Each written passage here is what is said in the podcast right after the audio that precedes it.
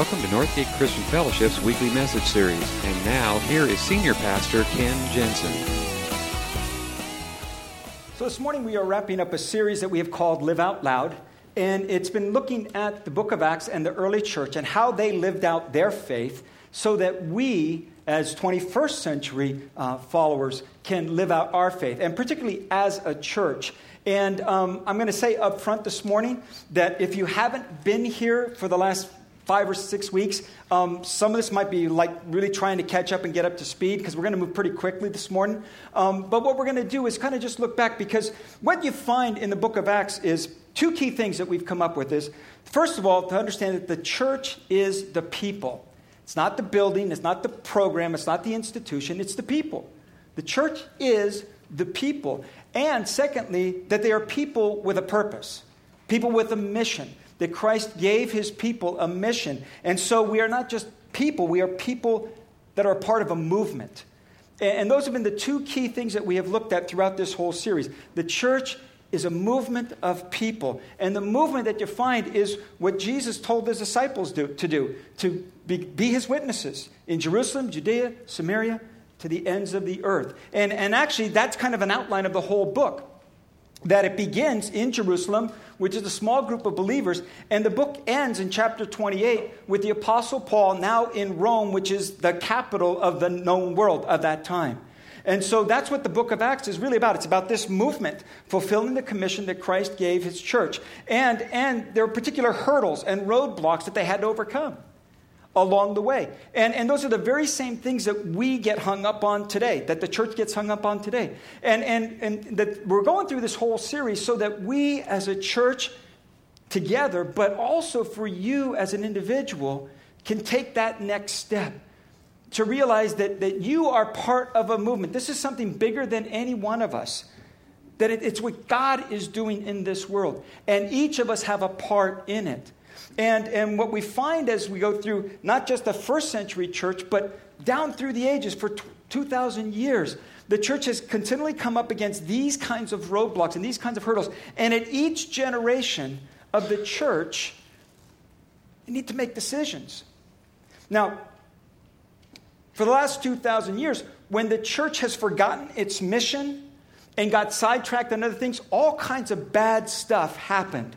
The Crusades, the Spanish Inquisition, uh, the Salem witch trials, all of those kinds of things. When the church lost its sense of mission, bad stuff happened. But there has always been this remnant that has kept the mission at the forefront. And when the church has kept its mission at the forefront, when the church has stayed on mission, tremendously good things have happened in this world. And so we now have this responsibility after 2,000 years that now it's up to us. What will we do with what has been entrusted to us? How will we pass this on to keep this message moving forward? How will we pass on, not only just be good stewards of the time that we have, but pass this on to a next generation of Christ followers? Because the decisions that we make and the way that we operate as a church and as individuals will determine if the church moves forward. What got the church past the first century was its commitment to this mission. And so, this whole series we've been looking at what does that look like for us? And today we've got a lot of material to cover. We're going to cover the whole book of Acts, okay? So, like I said, if you haven't come, go back and listen to the podcast because then you'll kind of catch up and this will make a little bit more sense.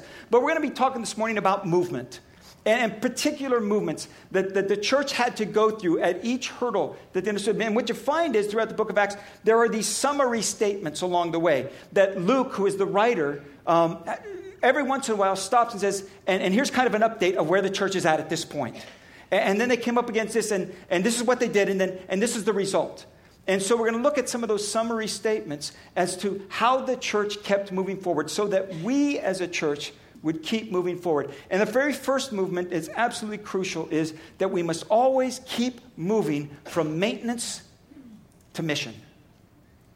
And this is really important. We talked about this because Every organization has this tendency to become inwardly focused and to become all about maintaining what's already here, who's already here.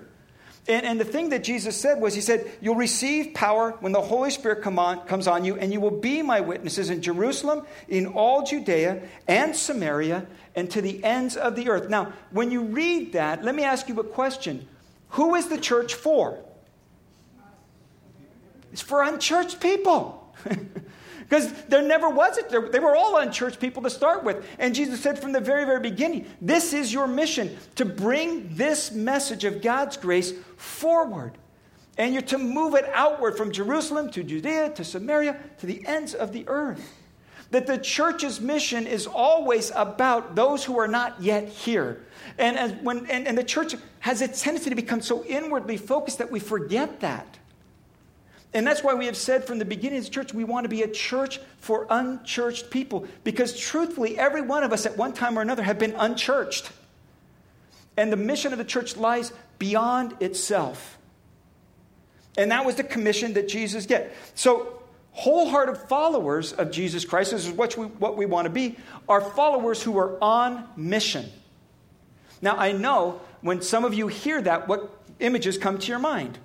You know, white short sleeve shirt with a tie, backpack, riding on a bicycle, going from door to door. You hear mission, and that's kind of what comes. You go, ah, I don't want to do that. That's not it.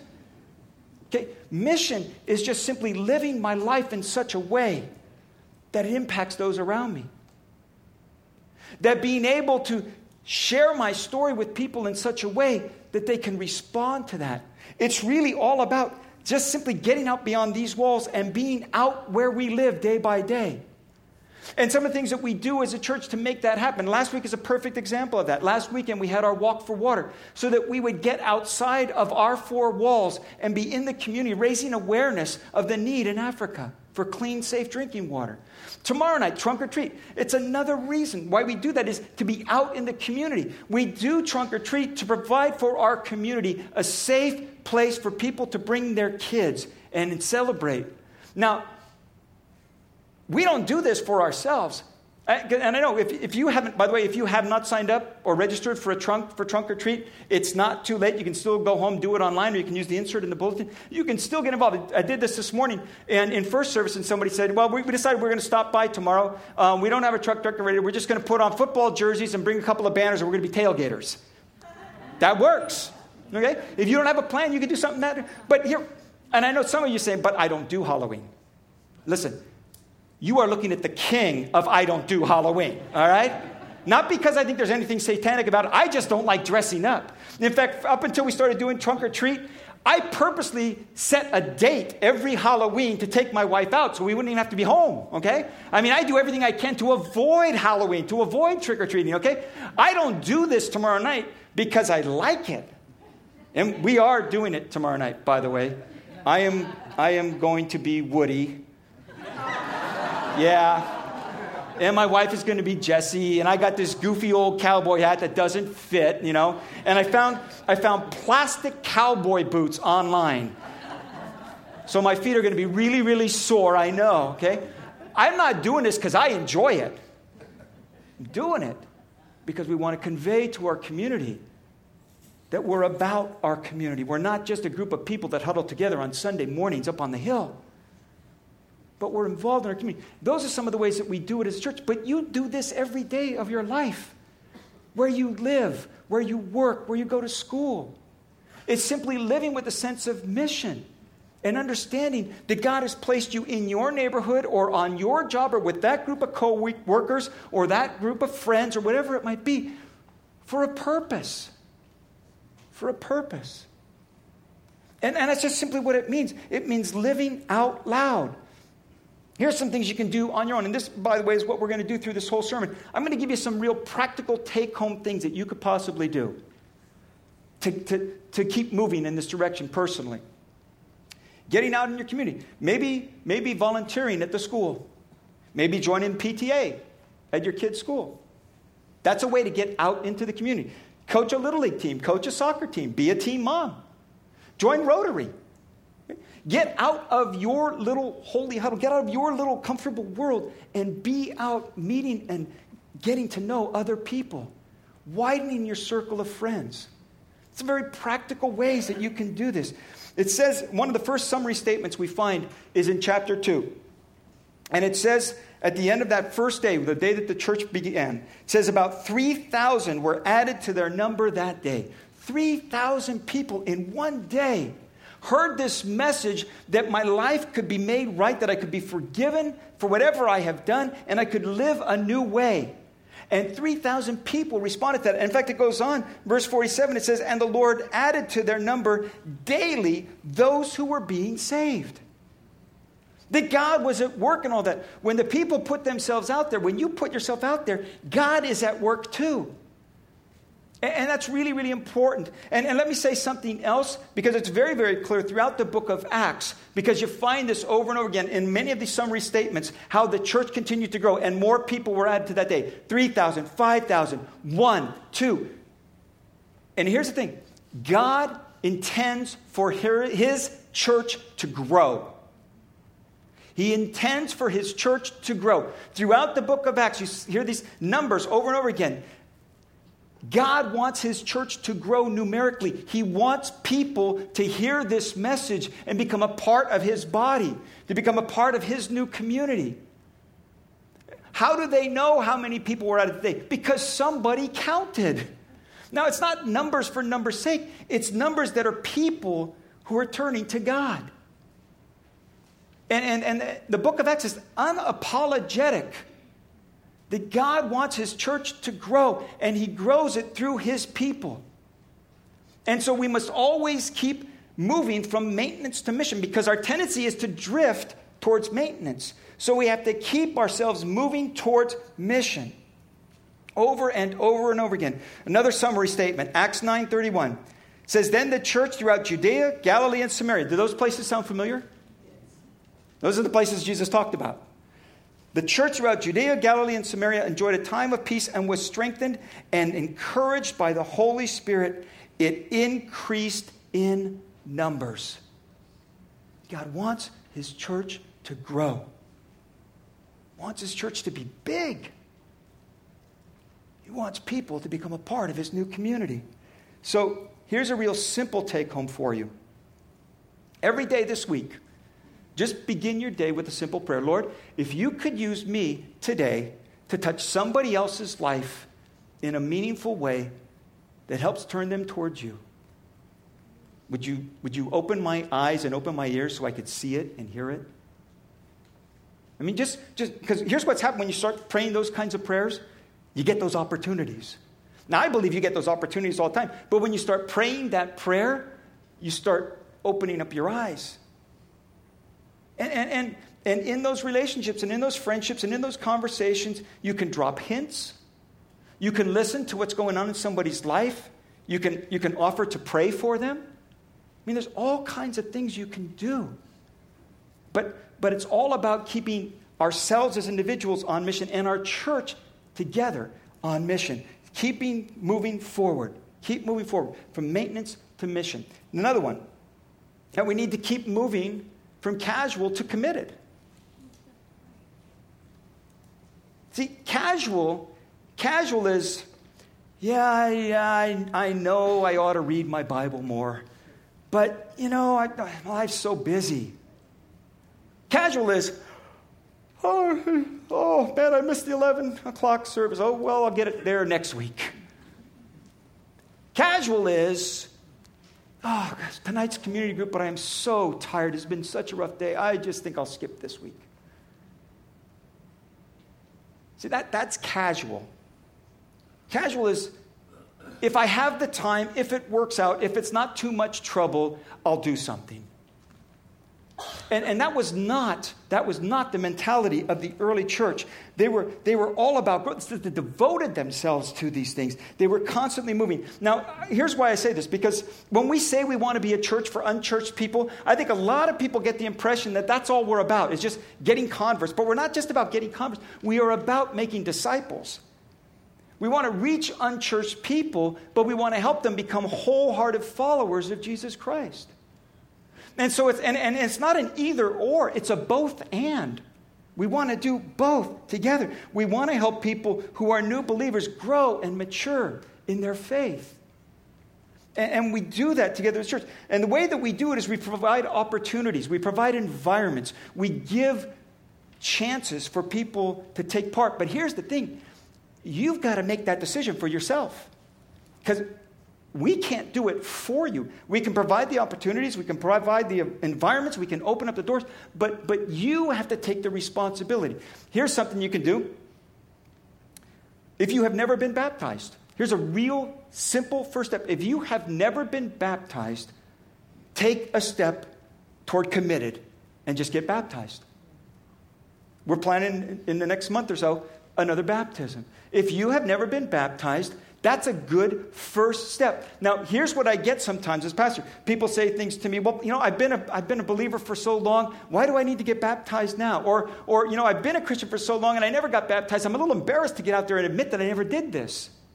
Or, or, or questions like, um, do I really need to do this? I mean, if I don't get baptized, can I still get into heaven? And the answer to that is, yeah, you'll still get into heaven because we're, we're, we're, we're saved by God's grace. But let me ask you this question. If you say you want to be a wholehearted follower of Jesus Christ and you're unwilling to take a small step of obedience in that direction, what is that saying? See, sometimes people say things like this to me. They say, You know, I'm not sure if I'm ready for that yet. But what you find throughout book of Acts is this was not something that people worked up to. It was the first step of obedience. It says that those who accepted his message were baptized, and about 3,000 were added to their number that day. They took that step. It's not something that you work up to, it's not something that you aspire to. It's a first step of obedience. And if you've never done that, what's stopping you? What's stopping you? Because if you want to be a wholehearted follower, that's one of the very first acts of obedience that he gives to us. So that's a good first step for some of you. For others, it might be just giving yourself to personal devotion, giving yourself um, to developing habits that will help you grow in your faith. It says that they devoted themselves to the apostles' teaching and to the fellowship, to the breaking of bread, and to prayer. Now, here's another way you can do that. Very practical. How many here have a smartphone? iPhone, Android, something like that? Okay, pull it out. You're, you're actually I'm giving you permission to do that this morning. Okay? There is an app that you can put on your phone. If you don't know where to start, how do, how do I should I read my Bible? I don't know where to start. Okay, it's called YouVersion. And there's an app for it. You can shop for it in the App Store. It's, uh, it's for every smartphone, iPad. I think it's even for your computer. And, and, and here's the thing YouVersion app, Bible app, has I don't know how many different translations. You can read the Bible on your smartphone in, in King James or, or the message or anything in between. There's all kinds of different ones that you can choose from. And, and there's also a place where you can go to for Bible reading plans. If you don't know where to start or you don't know how to read the Bible, there are plans that they have on here. Um, if you browse them, let me pull them up.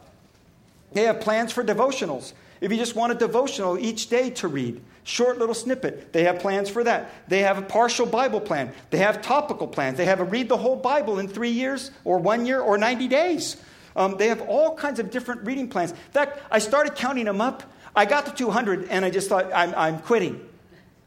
There, there is a plan for you to start a regular time of Bible reading.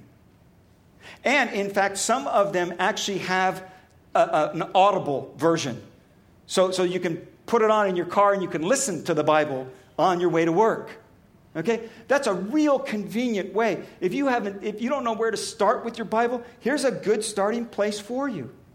And by the way, if you do it this weekend, you can actually download because most of these are kept out in the cloud, wherever the cloud is. But but if you want to, this weekend they're actually offering you can download the whole Bible in the New International Version or and or the New Living Translation. This weekend, they're making that available. So if you don't have that app, download it right now. Okay, don't keep looking at it, put it to the side because we're going to move forward. But here's the idea they devoted themselves, they moved from a casual thing to a commitment. They gave themselves to these personal habits. They, they took that first step of obedience in baptism. And, and when they were faced with the very first big hurdle, and this is what they first came up against, was threats intimidation, and persecution, that when they came up against that, the church in Jerusalem, that the authorities came down hard on them. This was going to be the first thing. If they're going to make it out of the first century, you know, how are they going to handle this? And here's what happened. Another summary statement, Acts 8. It says, A great persecution broke out against the church in Jerusalem, and all except the apostles were scattered. They were scattered.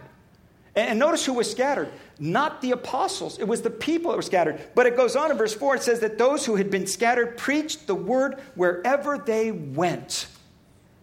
It wasn't just the professionals, it wasn't just the apostles, it was the people who got scattered. The way that they handled persecution is that they got scattered, but they kept preaching the word. They were threatened, don't talk in that guy's name anymore. We don't want to hear any more about this Jesus. Don't talk about a resurrection. We don't want any more of this nonsense. It's, we're clamping down on you now. It says they just went and spread it somewhere else.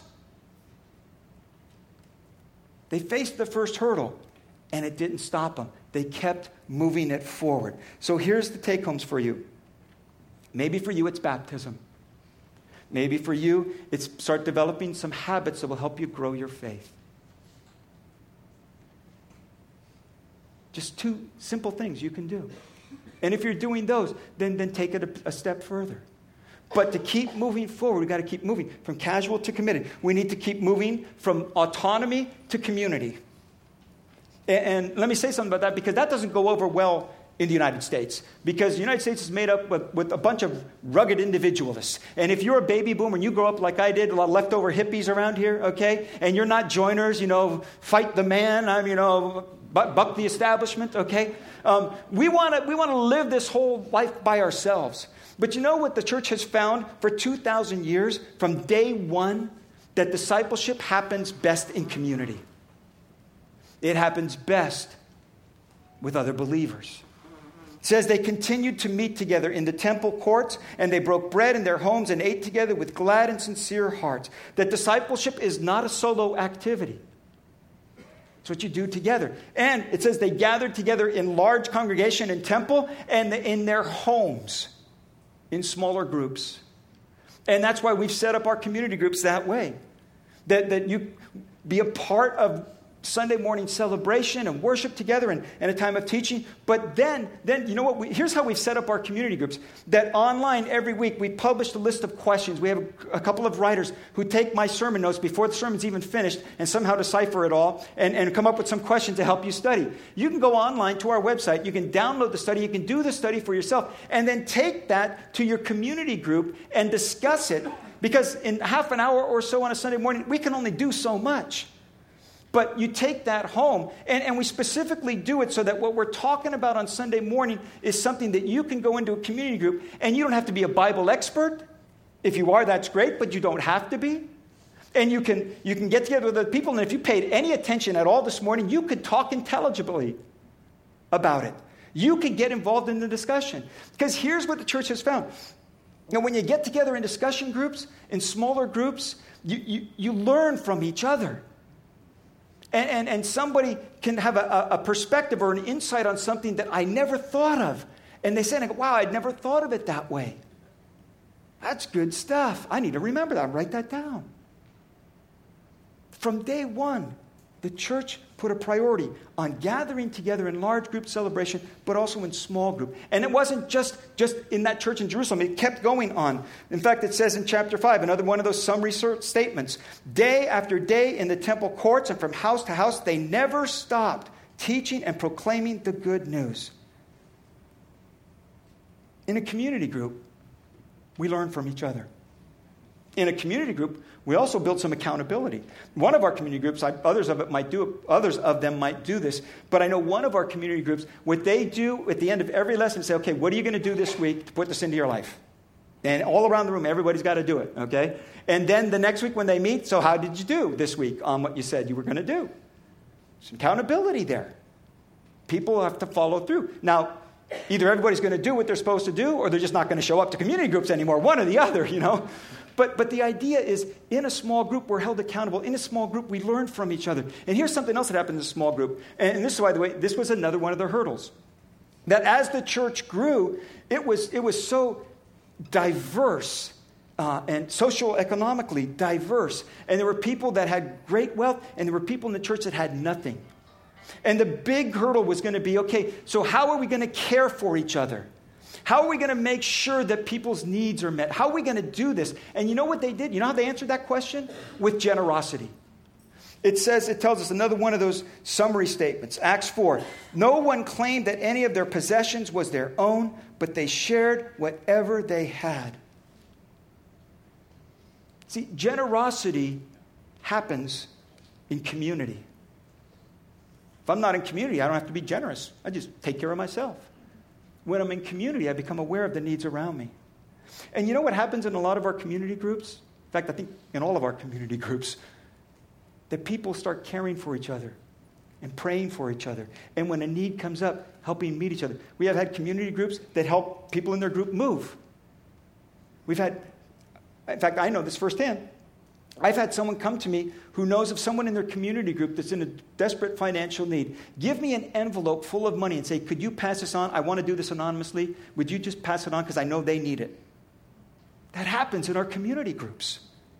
See, what they did was they cared for each other. The big hurdle was how are we going to care for all of these people? We're going to care for each other. And those who had gave. And those who didn't were able to receive and be taken care of. So here's a couple of take homes from this one to move towards community. Here's one make Sunday morning worship a priority. Don't decide on Sunday morning whether you're going to take part in a worship service. Make it a priority. Don't decide when you're going to bed at 2 in the morning Saturday night. You decide like at 9 o'clock so you don't go to bed at 2 in the morning. Sunday morning, okay? You make that a priority. And if you're not in a community group, get connected into a community group. In fact, take out in, on your seat, there's one of these, a little communication card. Pull these out. If you're not in a community group, if you would just fill on the back side, it says, I want to get into a community group. If you will check that, drop it off at the help desk this morning, we will get you connected into a community group so you can experience community like it's meant to be. Now, our groups aren't perfect, they're made up of people. But you aren't either, so you'll fit right in, okay? the idea is get connected, get connected in community. Um, another thing, another thing, systematic giving. Practice generosity. And generosity, by the way, takes practice if you haven't learned that yet. and, and, you put it into your budget. This is what my wife and I, we have done this for years since, we, since we've been married. We, we put it into our budget to give. That's a part of our budget. In fact, it's the first thing in our budget. It's the first line item in our budget to give. And we give to our church, and we give to other ministries, and we give to three orphans that we've sponsored. I'm not telling you to do something that we haven't already done and have not had the difficulty in doing it at each step. But we know that the church to move forward has to keep moving forward in all of these areas. And so we have made decisions that will keep us moving forward that way. And you can too. Another way, keep moving. The church has to keep moving from audience to participants. Because we're not about just getting a crowd together and having an audience. See, what happened in the early church, and this raised another hurdle. The, the hurdle was how are we going to care for each other? Well, people gave and gave generously, and needs were met. But, but the things started growing and it became unmanageable. So now they get to the other hurdle it's how are we going to handle all of this? Because this is too big for anybody. I mean, this is huge. And what started to happen is that some members of the church were getting beneficial treatment and others not so much. And of course, when things weren't going right, the early church did what every church does when things aren't going right. They complain. Yeah, that's what people do. It's what you do. It's what I do. Things aren't going right. And it said things like, somebody ought to do something about this, because that's usually the complaint. Somebody ought to fix this. Somebody, somebody's not me, but somebody ought to. You know, there, there's a lot of people here. Somebody ought to be able to do this. And they came to the apostles and they said, Listen, this is not working out. The needs and the resources are not being matched up very well. And, and, it was all up to the apostles up to this point. They were the guys trying to figure this whole thing out, and they weren't doing a very good job of it, which, by the way, pastors don't do a very good job of everything. A lot of things, but not everything. Um, so they said, and here's what the decision was. He said, so, chapter 6 choose seven men from among you who are known to be full of the Spirit and wisdom. We will turn this responsibility over to them, and we'll give our attention to prayer and the ministry of the word. Now, there's a very important principle here. And it's something that we have operated on from day one is that we believe that the members are the ministers. That it's the people that do the work of the ministry. See, what happened was, up until this point, a lot of this was falling on the apostles' shoulders, but they said, you know, we can't, this is too big a thing. We can't, we can't give our time and attention to study and preparation and to prayer and make sure that everything's being done right over here on the resource end of things. And, and so you choose from among yourselves people who will do this. And we'll turn over the responsibility. We'll let go of it. Because we, we're not doing a good job. And people's needs are not getting met the way they should be. So you do it. You take responsibility. And, and I think that's one of the movements that has to happen in every church, in every generation, is we have to keep moving from this idea that, that it's all about serve me and moving towards I serve you. It's, it gets less of an audience and more and more of an army. And, and here's a very good, easy takeaway. If you are not serving anywhere, either in the church body or out in your community, just find a place to plug in. Do you know we did this not too long ago? Just on any given Sunday morning, there is on average between 40 and 50 people that serve you every Sunday. And it's a different group every Sunday. They rotate, people rotate through. So over a month, you know, we're talking like 160 people minimum. And that's just on Sundays. And there are people who come in and volunteer in the office during the week, and there are people who do. And, and you don't, it doesn't have to be a spiritual thing. Because, well, I don't sing, or I'm not very tech savvy, I can't do that, I can't do this. We need people to help in the, in the cafe and just serve coffee. You know, or, or, or, or be an usher or a greeter. We need people, and, and, and even if you have a talent or a skill, we need, if, you know, if you've got background and know anything about gardening and landscaping, we need your help. If you're a carpenter or an electrician or something, it, works in the trades, we need your help because those kinds of things come up all the time. If you can file, if you're computer savvy, we need your help.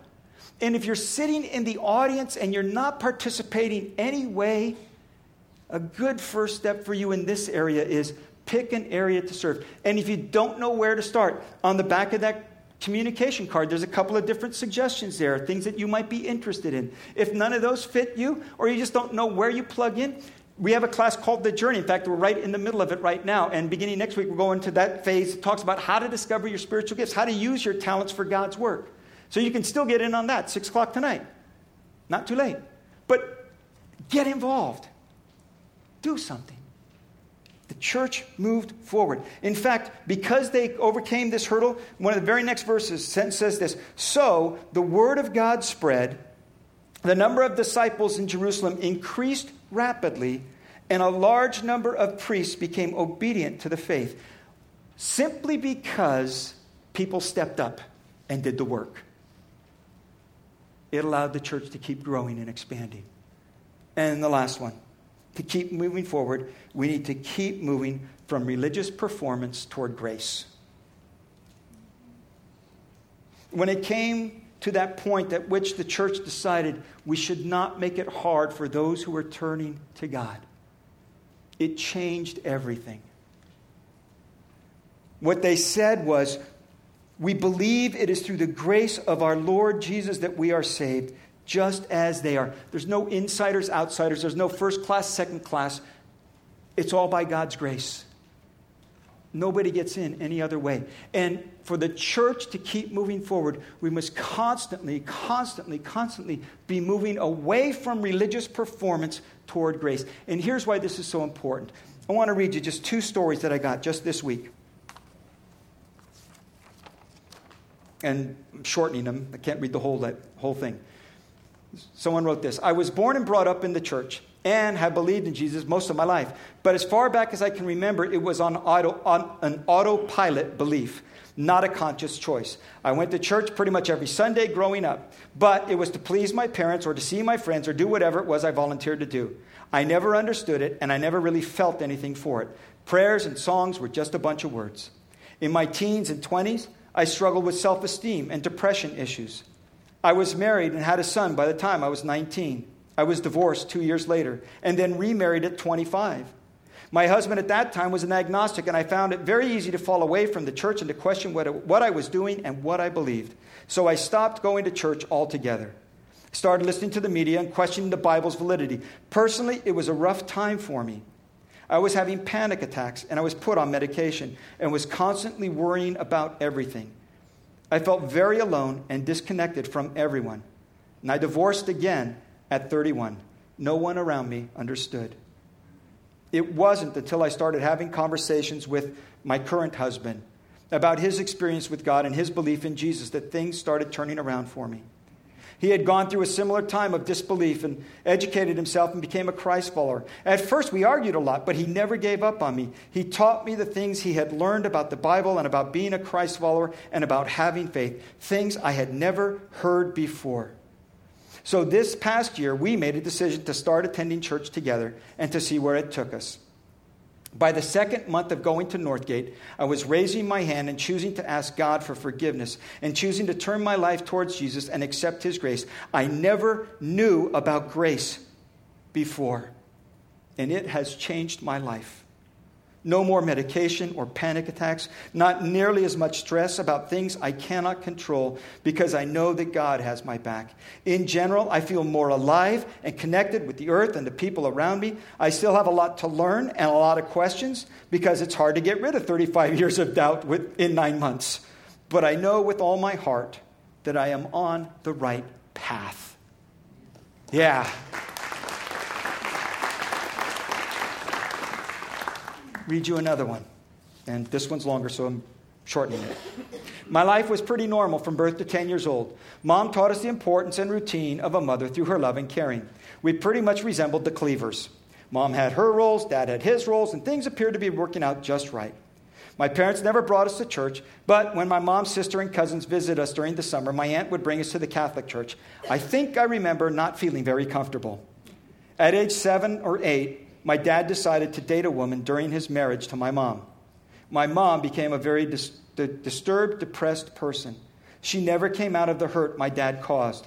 They divorced when I was 10 years old. But the family never saw the light at the end of the tunnel. It was tarnished forever. My mom's mom pretty much raised us after that. Lots happened. In ninth grade, I was raped by a 22 year old that my sister let take me into a room.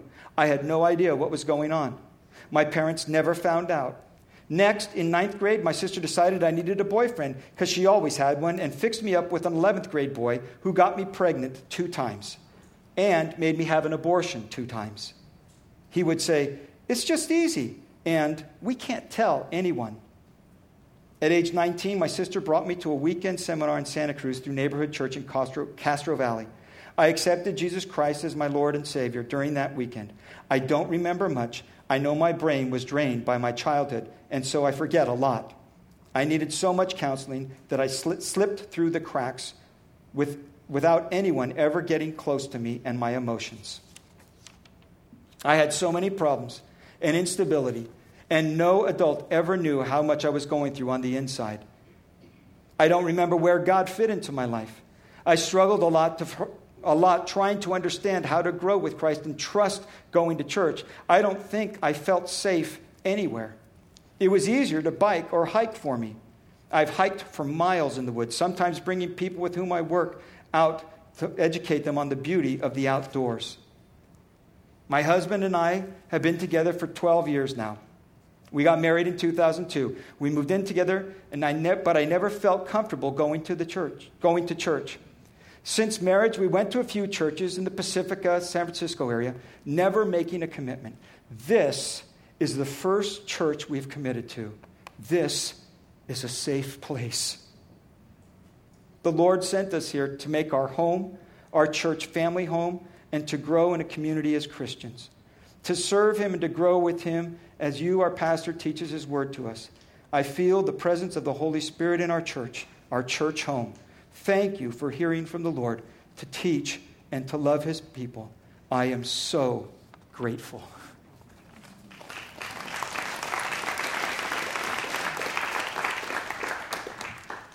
That's why we must always move from religious performance to grace.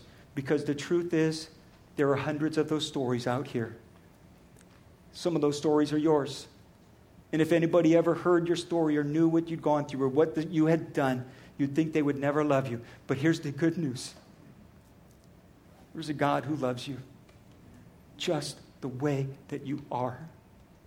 And you don't have to fix yourself up or make yourself pretty for Him to love you because He can't possibly love you any more than He already does. And He showed that by Christ's death on the cross. Because on the cross, what Jesus did was he took the payment and penalty for all of our foul ups and our failures and our sin, and he took it on himself. And he died paying the penalty for sin. And it says he rose again to give us a new life. And you can take that life, not because you earn it, not because you deserve it, not because you're a good churchgoer, but simply because God has made it available to you as a gift.